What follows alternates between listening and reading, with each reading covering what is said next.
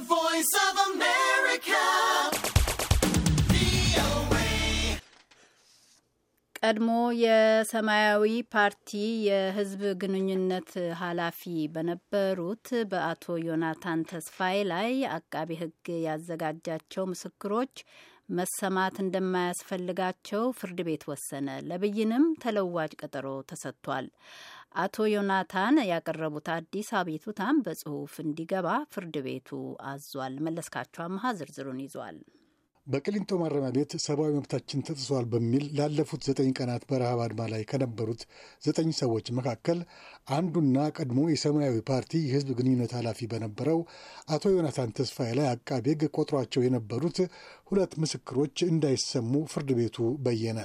ቀደም ሲል በነበረው የክርክር ሂደት እነዚህ ምስክሮች ዛሬ ቃላቸውን ለፍርድ ቤቱ እንዲሰጡ ይጠበቅ የነበረ ቢሆንም አቃቢ ሕግ የሚመሰክሩበትን ጭብጥ ለፍርድ ቤቱ በገለጸበት ወቅት የተከሳሽ ጠበቃ ባቀረቡት ተቃውሞ ሳቢያ ፍርድ ቤቱ ወደዚህ ውሳኔ ደርሷል።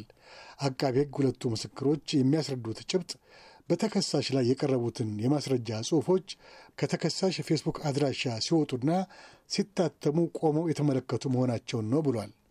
የተከሳሽ ጠበቃ ግን በማስረጃነት አቃቢ ሕግ በተከሳሽ ላይ ያቀረባቸው ጽሑፎች ከእሱ ፌስቡክ አድራሻ የተገኙ መሆናቸውን ክዶ አልተከራከረም ብለዋል። ባልተካሄደ ጉዳይ ላይ የምስክሮችን ቃል መስማት የፍርድ ቤቱን ጊዜ ከማባከን ሌላ ምንም ጠቀሜታ የለውም ሲሉም ተከራክረዋል። አቃቤ ሕግ በመጀመሪያ ላይ የተከሳሽ ጠበቃ የአቶ ሽብሩ በለጠን ክርክር ቢቃወምም የኋላ ኋላ ተከሳሹ ጽሑፎቹ ከፌስቡክ አድራሻው መውጣታቸውን ፈቅዶ ካመነ ተቃውሟችንን አንስተናል ብሏል። ፍርድ ቤቱም የአቃቢ ሕግ ምስክሮቹን ሳይሰማ አልፏል።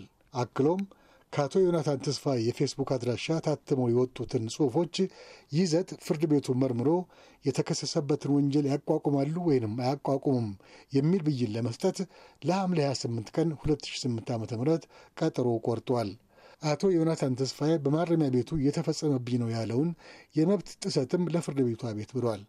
ጠበቃው አቶ ሽብሩ በለጠም ለፍርድ ቤቱ እንዳብራሩት አቶ ዮናታን ተስፋዬ ታራሚ እንዳልሆነና በፍርድ ቤቱ ትዕዛዝ በማረፊያ ቤት እንደሚገኝና ተከሳሹ ፍርድ ቤቱ ባለው አኳኋንም መያዙን ማረጋገጥ አለበት ካሉ በኋላ በአሁኑ ጊዜ ቀደም ሲል ቀርቦ ከነበረው አቤቱታ ማለትም በጨለማ ቤት ከማቆየት በተጨማሪ ከሌላው እስረኛ በተለየና አድሎን በሚያሳይ መልኩ በዘመድ የሚጎበኝበት ጊዜ በጣም አጭር መሆኑን ለፍርድ ቤቱ ገልጸዋል።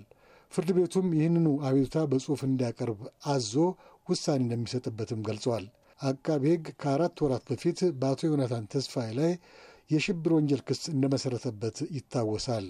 መለስካቸው አምሃ ለአሜሪካ ድምፅ ሬዲዮ ከአዲስ አበባ